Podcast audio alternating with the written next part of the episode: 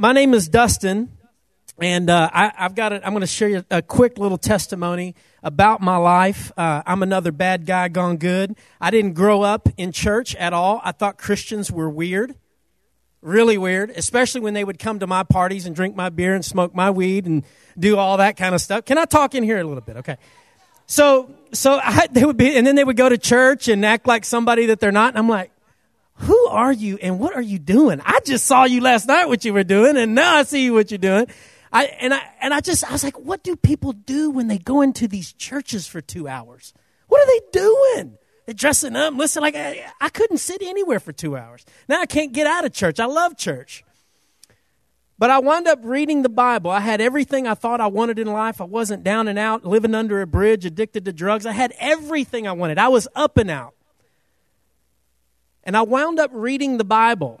It's a long story, but I, but I read the Bible. I read the New Testament. I didn't even know there was an Old Testament and a New Testament.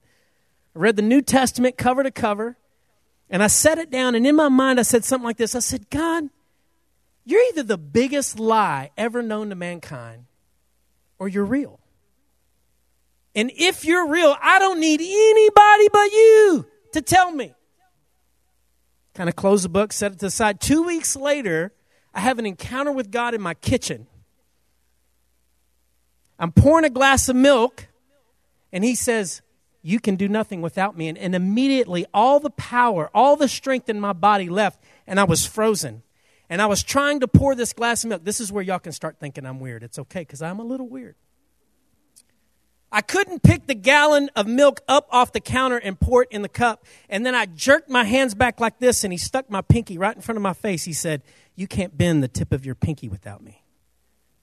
I tried to do it, I couldn't do it. My legs are shaking, I'm shaking, my bottom lip's shaking. I have no idea what to do. And I go and I find this guy that's building a church. Get in my truck, find this guy that's building a church. I grab him. He, he's, it's a small church, and they're building a new property, and he has electrical and plumbing crews and carpenter crews. And I grabbed the pastor and I said, I need to talk to you. Sweating, shaking, chill bumps, have no idea what's going on with me.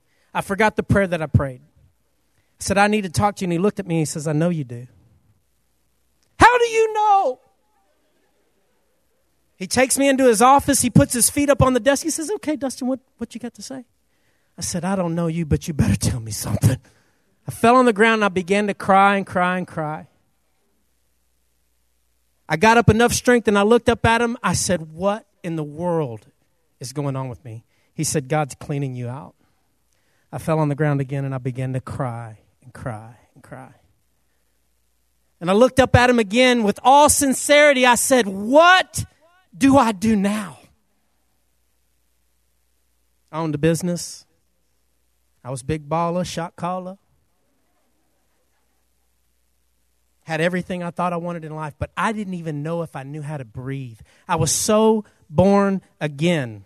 I didn't say the sinner's prayer. I didn't know the sinner's prayer. If you would have told me this, I'd like, okay. I, he could have told me to wear purple underwear on Tuesdays, and I would have done it. I, did, I said, what do I do? How do I live? He said, Repent, be baptized, receive the Holy Spirit, and be added to the church. I had no idea what that meant, but I said, Okay.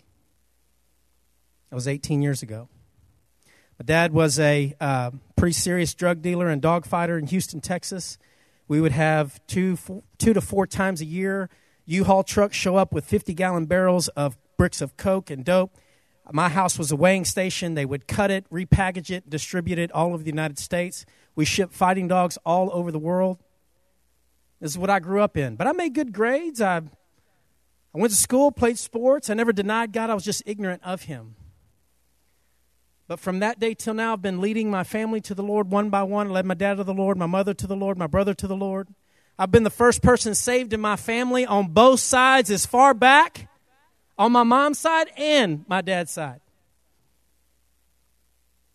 We love the Lord, we serve Him. My kids serve Him. If it was fake, I wouldn't be doing it this long. He's awesome. He's awesome. I'm going to preach a message and I hope it's good, but I can stop right here if you need the Lord in your life. You ain't waiting on him. He's waiting on you. And you can have as much of him as you want. Hallelujah. What would you do, Springs Church, if the Lord asked you to steward revival?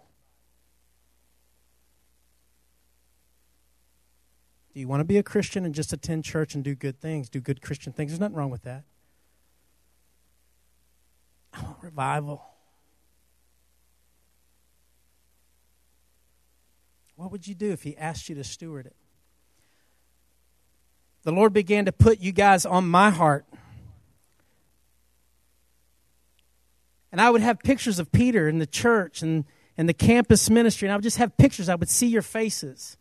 And I began to pray, and he says, Dustin, I want you to go down. I want you to encourage them. I want you to encourage them. So I thought I ate some pizza, and I was just dreaming a lot, like late night pizza. You know what I'm talking about? You have crazy dreams. So about a month ago, I called Pastor Peter. I said, I think the Lord wants me to come down and encourage you guys. I think that all the things that are necessary for revival are laying dormant. It's ready. He's trusted you. And I think I'm just a little spark that ignites it. It's not about me, just what God wants to do through me. What would you do if He asked you to steward revival? I've got a message for you. And the title of it is We Provide the Sacrifice, God Provides the Fire. We provide the sacrifice, God provides the fire. Over and over and over throughout the Bible in the Old Testament, they didn't light the altars to the Lord, He lit them. All they did was brought the sacrifice. Even Elijah, remember Elijah? The prophets of Baal? He sliced up the ox and poured water over the wood and the offering, and the Lord's fire still came and consumed the sacrifice.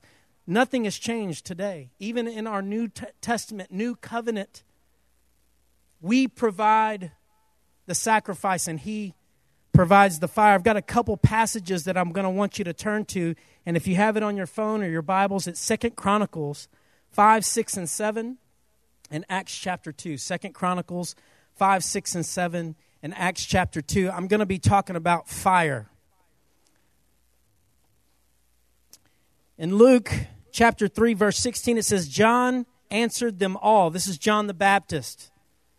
He says, I baptize you with water, but he who is mightier than I is coming, the strap of whose sandals I am not worthy to untie. He will baptize you with the Holy Spirit and with fire. Say fire.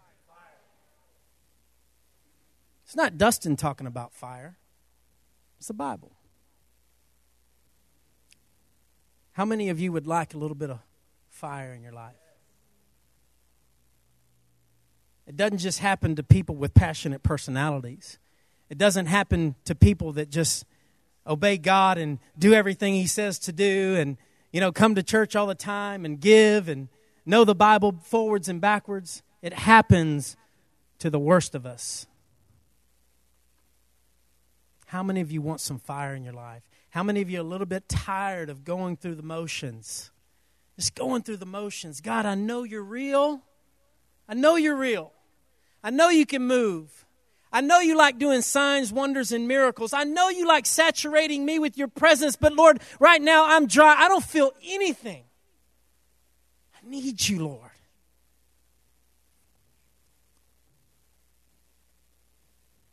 David, King David, was a man that had a lot of problems in his life. I'm going to talk about him and I'm going to associate this with the fire of God in our life. But King David, you know, he, he grew up in Saul's house. Saul was a king. And Saul did a pretty good job in the beginning, and then he started seeking after his own desires instead of God's, and he lost the Ark of the Covenant to the enemy, the Philistines. The Ark of the Covenant represented the presence of God. Do y'all remember this? Y'all reading your Bible? He loses it.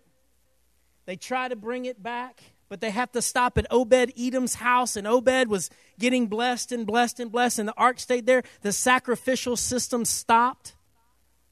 They even brought it, brought it from there to Kiriath Jearim. And then at, during this time, the transition from Saul being the king to David being the king, Saul killed his thousands. David has killed his ten thousands. David went through many, many problems, but he was defeating the enemies of God for the people of Israel and the people of Judah. He was killing them.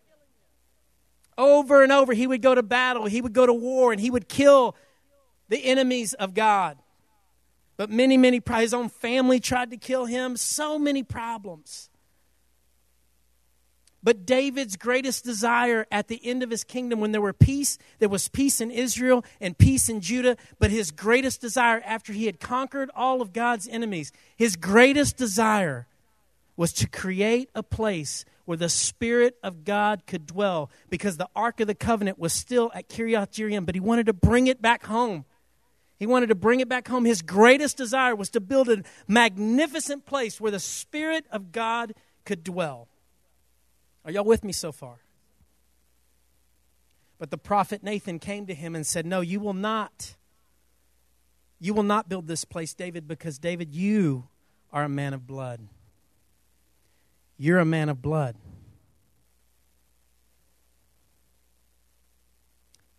But David didn't stop there because it was his greatest desire. He then began to make every provision necessary so that his son Solomon, so that the next generation could build a temple where the Spirit of God could dwell. With me so far? So David made treaties with Hiram. He, he got the cedars of Lebanon. He got artisans who molded silver, bronze, and gold. He set up all the provisions so that the temple could be built by his son Solomon.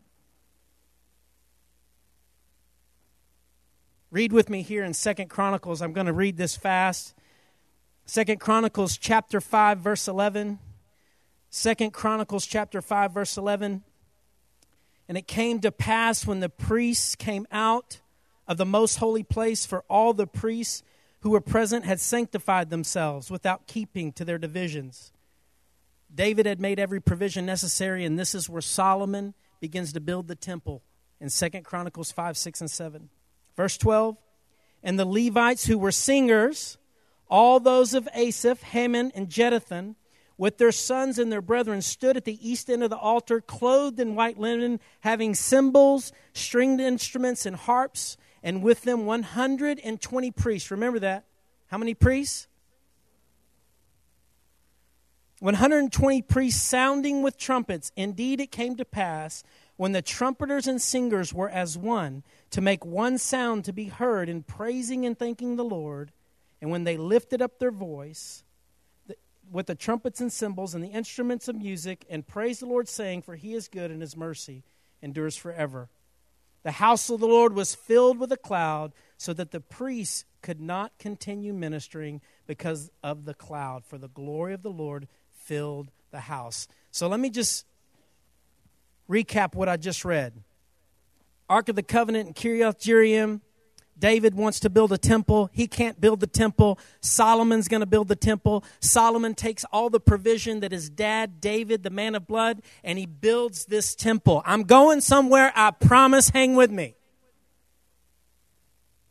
So they take the Ark of the Covenant, the 120 priests, and they're worshiping before the Lord, and they're taking 20 thousand, over twenty thousand bulls and a hundred and twenty thousand goats and sheep, and sacrificing them every step that they take from Kiriath Jearim to the resting place. So much sacrifice of animal flesh. Can you imagine the blood? If you're a little queasy this morning, I'm sorry, but it was a tremendous sacrifice but they're going to establish the presence of God. Read with me here. Second Chronicles, skip to chapter 6, 40 and 41. The temple's complete. Solomon's praying. He says this Now, my God, may your eyes be open and your ears attentive to the prayers offered in this place Now arise, O God, O Lord God, and come to your resting place, you and the ark of your might. May your priests, O Lord, be clothed with salvation. May your saints rejoice in your goodness. So Solomon's praying. He knows it was his father's greatest desire to bring the presence of God to its resting place. Solomon's praying this. He says, We've done all we can do. We've built the temple. We've made the sacrifice. And this is what happened in Second Chronicles 7 1 through 3, the dedication of the temple. It says, When Solomon finished, finished praying, fire, say fire, came down from heaven and consumed the burnt offering and the sacrifices, and the glory of the Lord filled the temple. The priest could not enter the temple of the Lord because of the glory of the Lord filled it. When all the Israelites saw the fire, say fire, coming down in the glory of the Lord above the temple, they knelt on the pavement with their faces to the ground and they worshiped and gave thanks to the Lord, saying, He is good. His love, just a side note, they could number the sacrifices on the way from Kiriath Jearim to the temple 120, over 20,000 bulls. You know, this sacrifice right here, when they dedicated the temple, they couldn't count they did another second sacrifice. They couldn't count it. Now, if you can count 120,000 of anything, you can count pretty high. They couldn't count. The sacrifice was so great. If we provide the sacrifice, He provides the fire. The greater the sacrifice, the greater the fire. You know, the Old Testament is the New Testament concealed, and the New Testament is the Old Testament revealed. Have you ever heard that before? Anybody ever heard that before? There's nothing in the New Testament that's not concealed in the Old Testament, and there's nothing in the Old Testament that's not revealed in the New Testament. It all matches. Do you know that there was another man of blood? His name is Jesus. Jesus went through many hardships to set his people free from the enemy. Jesus' greatest desire was to build a temple where his spirit could dwell. That's why he wanted to come from heaven to earth that's why in John 15 he says, Don't go away, not many days from now. The Holy Spirit, who is now with you, will be in you. Jesus is the man of blood. Jesus has made every provision necessary for his sons and daughters to build a temple where the Spirit of God can dwell. Jesus no longer, his spirit no longer lives in buildings built with brick and mortar. He lives in the hearts of men. And you know what? You might be thinking, well, he may live in Monica's heart because she's holy. You don't know what I did last night, or last week, or last year. You don't know what I struggle with. Spirit of God doesn't want to live in me. Isn't it amazing that it's not up to you? If it was, there's no need for Jesus. Jesus is the one that has made every provision necessary so that the Spirit of God can live inside of you. Jesus was the man of blood, not you. Jesus did all the hard work, so you don't have to. Jesus forgives you, heals all your diseases, delivers you from all enemies, provides for all your needs, and forgives you of all sin, past, present, and future. He has made your temple holy, cleansed, and righteous so the Spirit of God can dwell on the inside of you. That is great news. It's not up to me. It's not up to me. Am I yelling too much? I can't help it. I can't help it. So, how does the fire come? if Jesus made every provision necessary so that the Spirit of God can dwell on the inside of me, how does this fire come? Are y'all tracking with me? Sacrifice. Well, if, if Jesus was the ultimate sacrifice, why do I need to sacrifice? I'm so glad you asked that. You're tracking with me. There is a one atoning sacrifice but the Levitical priests also offered daily sacrifice. In the New Testament, do you ever hear the scripture offer a sac- or in the Psalms a sacrifice of praise? No longer do we sacrifice the flesh of animals. We're still sacrificing flesh. We sacrifice the flesh of us. Your flesh is your selfish desires. Now, I'm not telling everybody to shave their head and become a monk and a missionary somewhere overseas.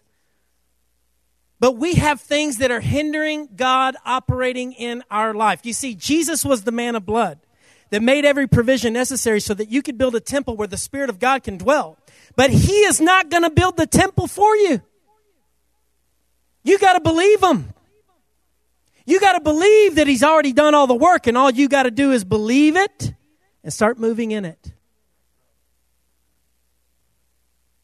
And you bring the sacrifice of your selfish desires, your flesh. Well, I don't want to do that, Lord. Well, that's not me. That's not my calling. That's not my gifting. That's not what I'm called to. What would it look like if you were to steward revival? it would look like us offering our bodies as living sacrifices, holy and pleasing to the Lord. This is our spiritual act of worship. Acts chapter 2. Acts chapter 2, my favorite chapter. The Holy Spirit comes at Pentecost. And in Acts chapter 1, verse 15, there was 120, 120 people in the upper room worshiping. How many Levitical priests? 120. Huh, there's 120 in the upper room. Let's see what happens in this upper room. When the day of Pentecost came, they were all together in one place. Suddenly, a sound like the blowing of a violent wind came from heaven and filled the whole house. Didn't we just read that in Second Chronicles 5, 6, and 7? filled the whole house where they were sitting. They saw what seemed to be tongues of fire. Was there fire in Chronicles? Consuming the sacrifice? Tongues of fire that separated and came to rest on each of them. All of them were filled with the Holy Spirit and began to speak in other tongues as the Spirit enabled them. What are they doing? Instead of them offering the sacrifices of the flesh of animals, they're offering the sacrifice of their flesh. They're saying, God, we worship you, we praise you. I am sick right now, but you are the healer. I am in lack, but you are the provider.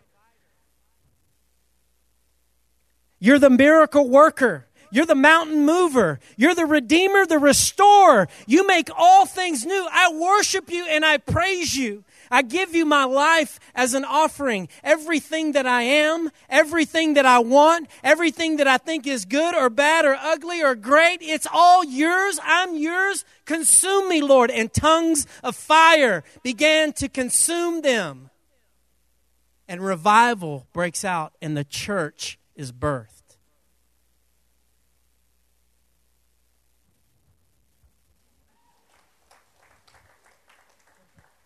Amen. What? What would it look like to steward revival? What would it look like if I truly offered my body as a living sacrifice? Oh, let me let me read this. Let me read this to you. When we provide the sacrifice, God provides the fire. In Romans 12, 1 and 2, therefore I urge you, brothers, in view of God's mercy, to offer your bodies as living sacrifices, holy and pleasing to God. This is your spiritual act of worship. The last scripture here, 1 Corinthians 6:19, just in case you didn't believe me. Do you not know that your body is a temple of the Holy Spirit who is in you, whom you have received from God. You are not your own, you were bought with a price. Jesus made every provision necessary so that His Spirit can live on the inside of you. We offer the sacrifices so that the fire of God comes and consumes us. And once you are lit on fire,